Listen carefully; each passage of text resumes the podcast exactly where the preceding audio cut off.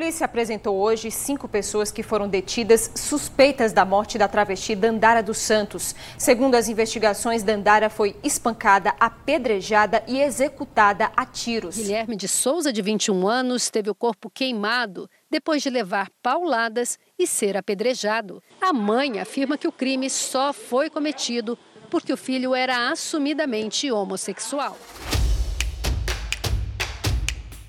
De Maria Madalena a Dandara, a pedra enquanto arma levantada contra grupos marginalizados. Neste episódio, vamos discutir a simbologia do apedrejamento. De que forma as histórias de Maria Madalena e Dandara se conectam? O que a pedra revela sobre aquele que a lança em direção à comunidade LGBTQIA, e uma homenagem a todas as genis da vida real. Eu sou o Bruno Nomura e este é o podcast Bendita Geni, seu exercício jornalístico de resistência, reflexão e amor.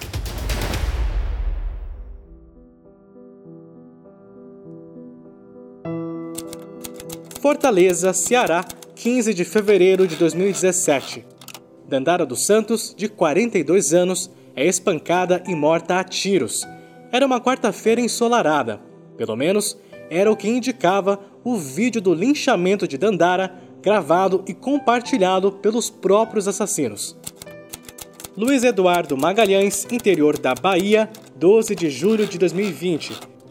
Guilherme de Souza, de 21 anos, voltava para casa quando foi espancado, arrastado e queimado.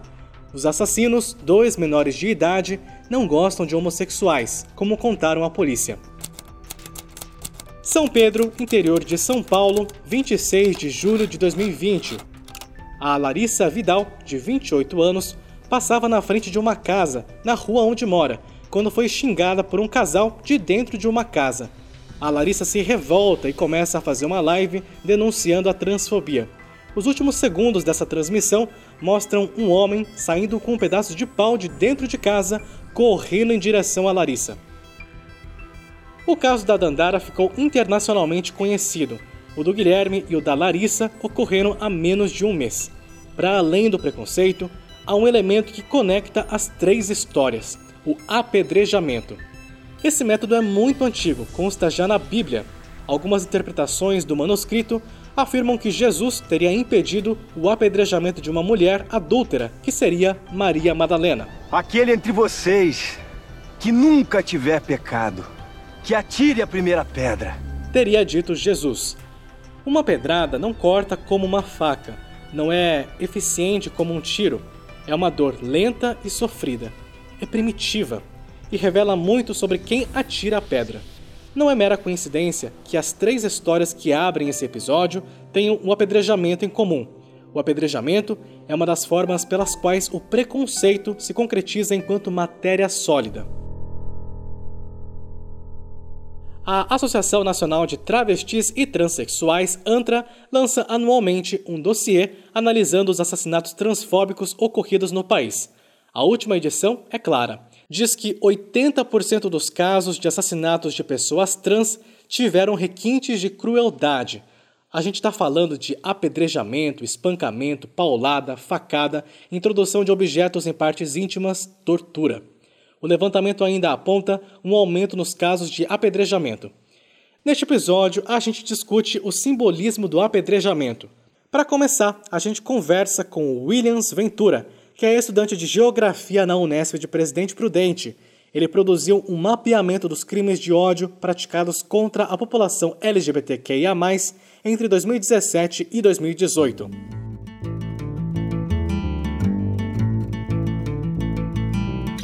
Williams, queria começar a nossa conversa falando sobre o mapeamento e os dados sobre os quais você se debruçou. Você pode falar sobre algumas das conclusões do estudo?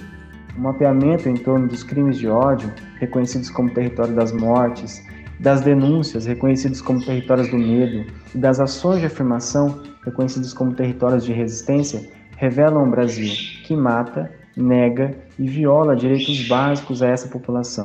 A violência se espacializa em todo o território nacional. Assim, todo território é território da morte para um LGBTQIA+ viver. Da mesma forma, todo território é também um território do medo e da resistência. Essas três variáveis se relacionam a partir das diferentes escalas, das diferentes conflitualidades e potencialidades contidas em cada contexto histórico-geográfico. Evidenciamos com o mapa que existem territórios extremamente violentos, como por exemplo Alagoas, que assassinou 198 pessoas pelo fato de estarem à margem dessa lógica cis-heterossexual e cristã. Os territórios da morte e medo se concentram, sobretudo, no extremo oeste, nas regiões norte e centro-oeste, bem como na região nordeste. O que você classifica como crime de ódio? Nós entendemos como crimes de ódio aqueles crimes que exprimem um cenário de brutalização e violência exacerbada. Nós sabemos que a brutalização desses corpos evidencia um processo geográfico desigual, já que esses sujeitos são vitimados e mortos de forma extremamente violenta. Levam centenas de facadas, têm a face esmagada, o órgão genital decapitado, vários tiros. Enfim, se constrói um cenário de morte. É o aniquilamento em curso. É o extermínio do corpo não considerado normal, colocado à margem, o corpo sem opção, que margeia e caminha como um imigrante que deixou para trás um passado de violência e que enfrenta também no presente e no futuro esses processos tão desumanos e cruéis. A travesti Kelly, morta em Campinas no ano de 2019, é um exemplo de brutalização do corpo e crime de ódio. Caio Santos de Oliveira, de 20 anos, foi encontrado durante patrulhamento da PM em atitude suspeita e acabou confessando aos policiais o assassinato, que teve requintes de crueldade. Porque ele era o demônio. Eu arranquei o coração dele. É isso, entendeu? Teve seu coração arrancado e introduzido em seu tórax uma santa católica. Esse é um exemplo de crimes de ódio. Quando a gente fala que morreram X pessoas LGBTQIA+, a cada tantas horas, um discurso muito recorrente é de que, ah, mas esse, nesse mesmo tempo morreu um monte de hétero também. Queria que você falasse sobre esse discurso. É importante entendermos a diferença, sobretudo tipológica dessas mortes. Não é só a violência física ou o crime de ódio, é toda uma prática que vai do discurso até a exclusão desses corpos tidos como desviantes. Por exemplo, o não acesso à escola, a exclusão desses sujeitos do mercado de trabalho, o discurso religioso que fomenta as práticas de ódio, entre outras, são exemplos dessa teia e relação. A morte é o produto final. E dessa forma entramos em uma outra questão. O que significa ser LGBTQIA+ no Brasil? Um país marcadamente racista, LGBTfóbico, feminicida, entre outros problemas estruturais que nos assolam. Quando algumas pessoas, sobretudo aquelas que se colocam como negacionistas, utilizando o argumento de que no Brasil todas as pessoas morrem o tempo todo, devemos ponderar e apresentar um novo panorama. Sim, pessoas morrem o tempo todo, morrem por comorbidades, por acidentes e outros flagelos. Mas quando falamos dos crimes de ódio, nos referimos a pessoas que são mortas pelo que são ou que performam ser. Assim, LGBTQIAP+, são mortos por serem LGBTQIAP+. Um heterossexual não é morto por ser heterossexual. Ele pode ser vítima do caos que vive esse país, pode sofrer um acidente de trânsito e falecer, mas jamais morrerá por ser heterossexual ou performar sua heterossexualidade. Williams, por que crimes de ódio são tão frequentes contra a comunidade LGBTQIA+. O que explica a existência desses crimes de ódio é a estrutura em que esses discursos foram e são construídos e constantemente alimentados pela família, pela igreja, pelo Estado e pela ciência.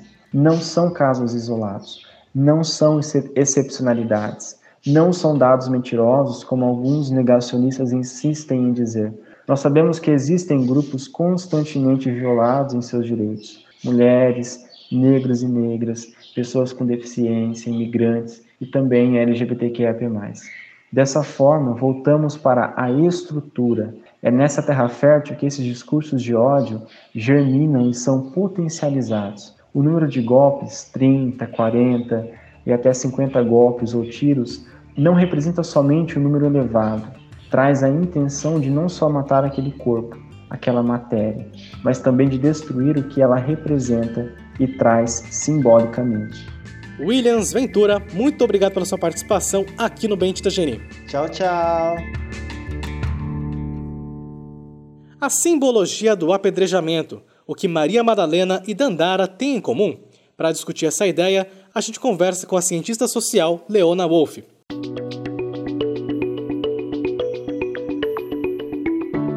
Leona, existe paralelo entre o apedrejamento da Maria Madalena, lá enquanto passagem bíblica, né, e o da Dandara, nesse caso tão cruel e tão recente?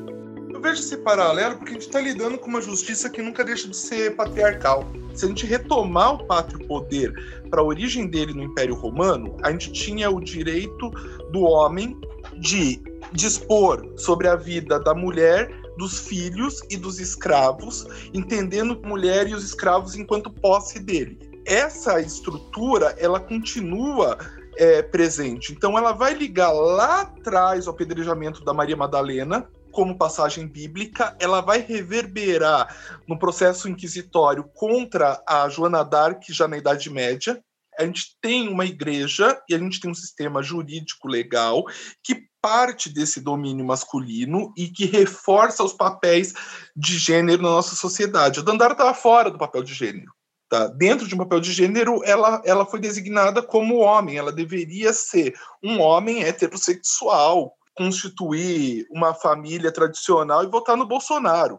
E da mesma forma, a questão do adultério aparecia como motivo de apedrejamento, a questão da prostituição sempre presente desde a antiguidade ali no, no Oriente Próximo mas é um, uma questão de, de revirar essa, essa, essa lógica que ela faz com que lei e fé sejam coisas que não andam separadas, andam juntas. A separação entre a igreja e o Estado, nossa, foi com a proclamação da República. Mas o, a igreja ela sempre esteve presente no Estado, apesar do Estado ele está separado da igreja. A gente tem uma laicidade um tanto quanto complexa, condicionada a padrões morais, patriarcais ligados a uma instituição religiosa.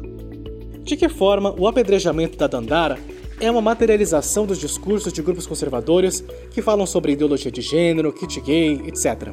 Quando a gente tem o, o apedrejamento e a execução da Dandara, a gente já vinha de um movimento em reação você vai batendo na tecla, batendo na tecla, batendo na tecla, e você vai gerando um pânico social. Porque as pessoas são influenciadas por esses deputados, elas são influenciadas por padres, por pastores e daí por diante. E esse pânico social de uma ditadura gay, da, da ideologia de gênero e daí por diante, ele atinge um centro ali em 2017. Não é à toa que acontece que ele legitima aquilo. Mais do que ela ser apedrejada, ela foi apedrejada para ser vista, porque o apedrejamento dela é filmado e postado nas redes sociais. Isso não pode ser desconsiderado. Os caras não estão ali se auto-acusando, eles estão se colocando como heróis defensores de uma moral. E essa moral, ela é uma, ela é uma moral patriarcal, sim. Quando a gente fala da Jenny, que é um personagem fictício, criado há quatro décadas e que ainda parece muito real, parece que os avanços são muito lentos, né? As coisas realmente melhoraram significativamente de lá para cá? A gente acaba sofrendo um tanto quanto, porque justamente a gente está num momento de disputa. Porque a gente saiu de um momento de só se esconder, a gente conseguiu algumas coisas, a gente avança, a gente adquiriu uma determinada força político-social, e isso acaba gerando uma reação também contra isso. A gente colocou o Ministério das Mulheres e dos Direitos Humanos extremamente reacionário, que anunciou uma nova era, que era um, um retorno à antiga era da discriminação, e que também não conseguiu avançar na pauta conservadora, o que demonstra que o terreno de luta ele persiste. Ele persiste e a, o que a gente não pode fazer é parar de lutar nesse momento. Leona, como fazer para que a pedra que se levanta contra a gente não seja tirada? Acho que todo apedrejamento ele é, ele é simbólico também. Mas ele tem um contra-efeito que você não para para pensar nesse contra-efeito. Porque você apedreja um corpo para falar que aquele corpo ele não deve existir. Só que uma pessoa que morre de uma maneira brutal, dentro de um ideal ou sendo alguma coisa, dentro de uma, de uma cultura de culto à morte que a gente tem, ela acaba sendo martirizada, então ela acaba se tornando símbolo. É, eu sei, a gente quer as pessoas vivas, a gente não quer mártires. É uma droga completa você precisar de mártires e, e heróis. Acho que o Brecht já, já tinha colocado que infeliz um povo que precisa de heróis. O que a gente não pode esquecer é de ressaltar uma memória e da gente conseguir um, um, significado de ação e de luta em cima desses apedrejamentos diários, porque eles não atingem só o corpo que foi apedrejado, mas eles, eles visam atingir toda a comunidade que aquele corpo representa. Essa disputa no campo do simbólico, ela é, pode ser mais difícil de ser vista, mas ela tem impactos que são importantes. A questão é que a gente não tem que assumir um apedrejamento desse como estamos derrotado, mas tornar as pedras que voltam contra o agressor. Leona Wolf, muito obrigado pela conversa. Um beijo. A gente retoma agora a história da Larissa Vidal, que eu introduzi no início do episódio. Na madrugada do dia 26 de julho, a Larissa estava voltando da casa de uma amiga quando foi atacada com pedradas de um casal de dentro de uma casa. Inconformada com a história, ela voltou horas depois para o local do ataque e começou a fazer uma live pelo Facebook. A gente vai ouvir o trecho final dessa transmissão. Não tenho medo de processo, não tenho medo de nada. Eu tô aqui pelos meus direitos, porque eu não sou obrigada a receber pedradas. Estou filmando você filmando você. É, você tá na janela, agora você aceita. Eu não sou viadinho. Eu estava passando tranquilamente na rua da minha casa, que eu moro há mais de 15 anos, e eles me jogaram pedras, pedradas, e eu não aceito. Não aceito porque eu não sou nenhum viadinho. Vai ser feita a justiça. Não, não quero aplauso, não. Vocês me jogaram pedras, querida. Vai ter BO. Vai ter BO. E a live terminou assim mesmo, abruptamente. A última cena que é possível ver no vídeo é de um homem que sai de dentro da casa com um pedaço de madeira, correndo em direção a Larissa. Ela foi agredida novamente, teve alguns ferimentos pelo corpo e o celular dela foi destruído. Naquela semana, nós entramos em contato com a Larissa e ela agradeceu o interesse pela história, mas disse que ia fazer um único vídeo explicando tudo o que aconteceu para não ficar relembrando essa história que fez tão mal para ela. Nesse vídeo, a Larissa conta que precisou aumentar a dose de alguns medicamentos que ela toma, mas que agradece quem se sensibilizou com ela e que o casal não vai ficar impune. E eu falo para toda a comunidade LGBT: não se calem diante a homofobia e a transfobia. É crime. Abram a boca e comecem a falar Comecem a ir atrás dos seus direitos.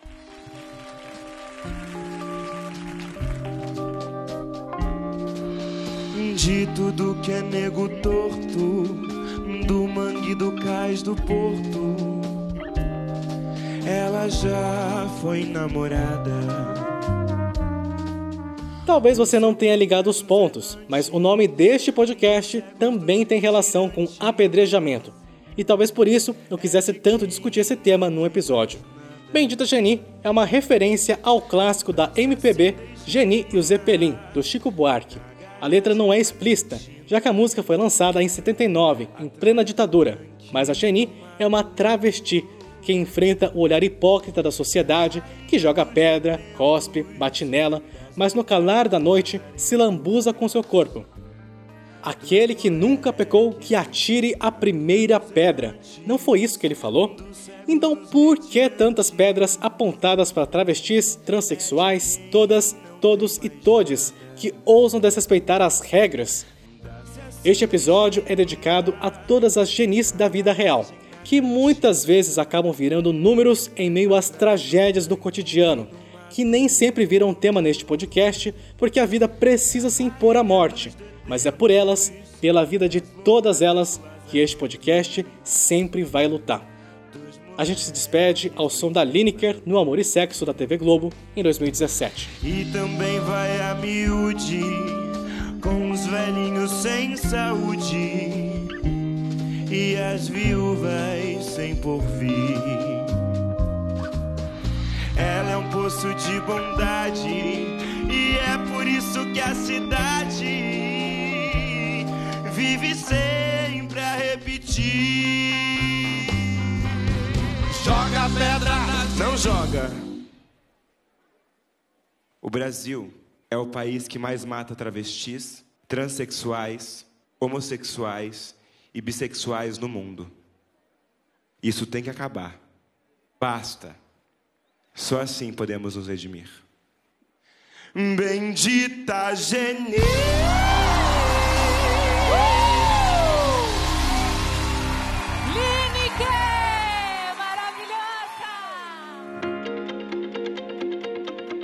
Nós ficamos por aqui. Bendita Geni é um projeto de jornalismo independente voltado à comunidade LGBTQIA+. Novos episódios às terças, quintas e sábados. Fazemos parte da rede LGBT Podcasters. Conheça outros podcasts do Vale em lgbtpodcasters.com.br. Este episódio contou com produção e edição minhas, arroba Bruno Nomura. Usamos áudios de TV Globo, G1 Ceará, G1 Bahia, Jornalismo VTV e Record TV. Siga a gente nas redes sociais, estamos no Instagram, Facebook, Twitter e LinkedIn. Assine nossa newsletter e receba os principais fatos do universo LGBTQIA+, da semana, direto no seu WhatsApp ou Telegram, tudo de graça. benditageni.com Acha este projeto importante? Gosta do nosso conteúdo? Com valores a partir de 10 reais, você ajuda a manter este projeto vivo.